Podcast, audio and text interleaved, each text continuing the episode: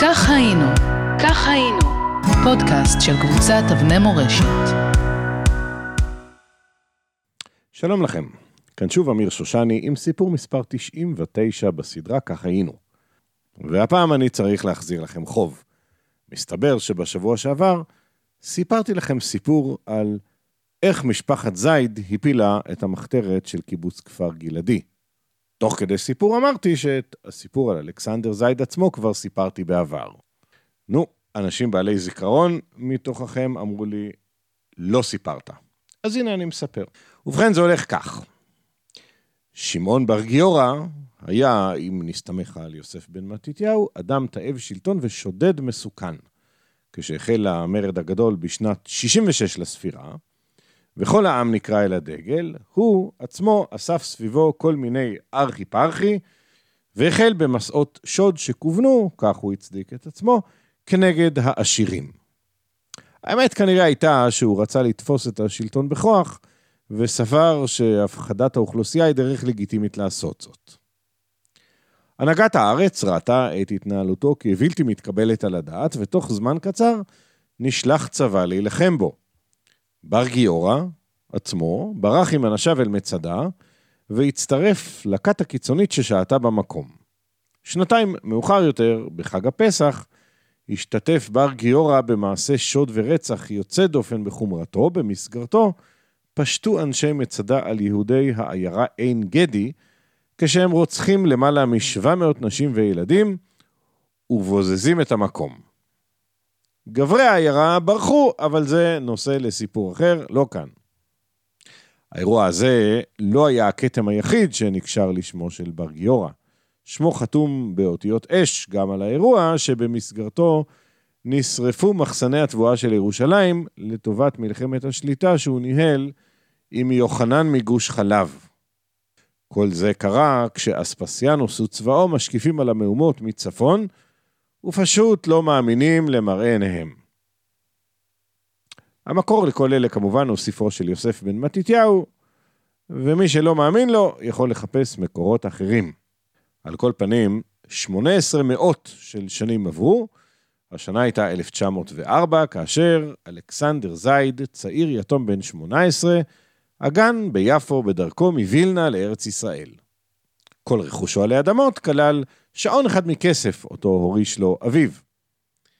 אמו רבקה, אולי יותר טוב להגיד אמו רבקה, רוסייה נוצרייה שומרת שבת, סובוטניקים קראו להם אז, שנפטרה שנים מספר קודם לכן, לא השאירה אחריה רכוש, אולם היא הורישה לזייד את מראהו, שיער בהיר ומראה רוסי אופייני. ציפורה בקר, כשתכיר אותו, מאוד תאהב את המראה המלבב. תוך דקות מרגע שהגן ביפו, הבין זייד כי נקלע לצרה. לא הייתה בידו תעודת מסע, והוא הובל אחר כבוד לקלבוש. ברגע של הארה, באלף מבחינתו, יצא שעון הכסף מכיסו, החליף בעלים בזריזות, והוא זכה מחדש בחירותו. חודשיים לאחר מכן, כשעלה זייד על דיליג'אנס מראשון לציון אל פתח תקווה, התיישב לידו אחד, יהודי, שהציג את עצמו בשם שוחט. אליעזר שוחט. הנסיעה עברה עליהם בשיחה נעימה, וזייד הניח, ובצדק, שדרכיהם עוד ייפגשו. הדיליג'אנס הגיע אל יעדו, בית הפועלים היהודיים, וזייד פגש שם את יחזקאל חנקין, שכבר סיפרתי לכם עליו, ששמעו כבר הלך לפניו כמי שארגן פלוגה לוחמת עוד בפרעות שהיו בהומל. עוז רוחו של חנקין מצא חן בעיניו של זייד עד למאוד. שנתיים עברו, וזייד חיפש את עצמו בעבודות שונות. הוא קטף תפוזים, הוא מדד קרקעות, הוא קשר גפנים, הוא עסק בעגלונות, ואז הוא החליט לעבור הסבת מקצוע ולהפוך להיות שומר. לבחור עוד לא מלאו 20, שלא לדבר על הכשרה צבאית, שהוא כמובן לא עבר. הרובה שניתן לו היה תקול, ואבק השריפה שסופק לו היה רטוב. אם כל זה לא הספיק, הוא נרדם בשמירה, הנשק שהיה לו נגנב, ואיך אומרים, אנא נוליך את החרפה. טוב, חברים, מה שלא הורג מחשל, לא? אילו היה מעבידו מפטר אותו לאלתר ממשרתו, היה נמנע מאיתנו סיפורו המרתק. אולם כיוון שאחד האחראים במקום על השומרים היה ישראל שוחט, אחיו של אליעזר, ההוא מהדיליג'אנס מקודם, אז זייד קיבל הזדמנות נוספת וניצל אותה עד תום. הוא הוכיח אומץ לב ודבקות במטרה, כאשר היכה מכות נמרצות גנב אחר, שבר לו את הרגל, ולאחר מכן נפל למלכודת נקמת דם, שבנס יצא ממנה בחיים. בחיים כן, אבל לא לגמרי בריא, הוא חטף פגיעת ראש בינונית שגרמה לו לאובדן חלקי של זיכרונו לשארית חייו.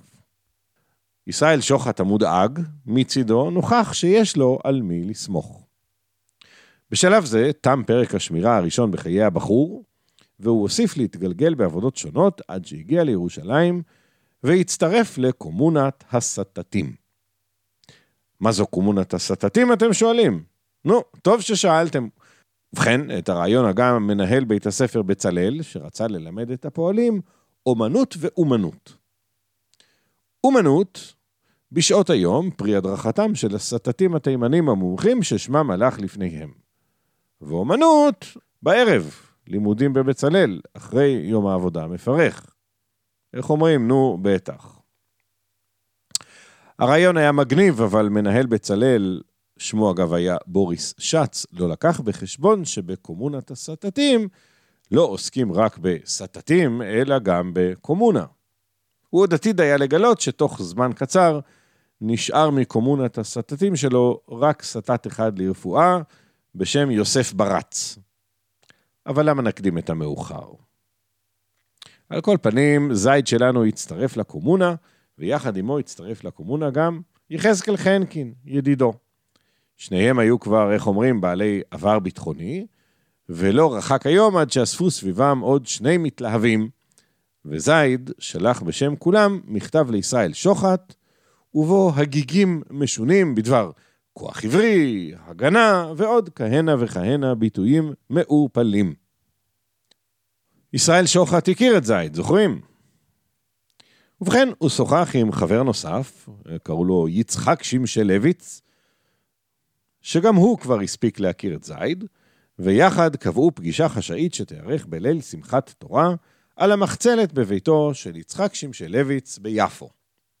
אתם אגב מכירים אותו בשם יצחק בן צבי.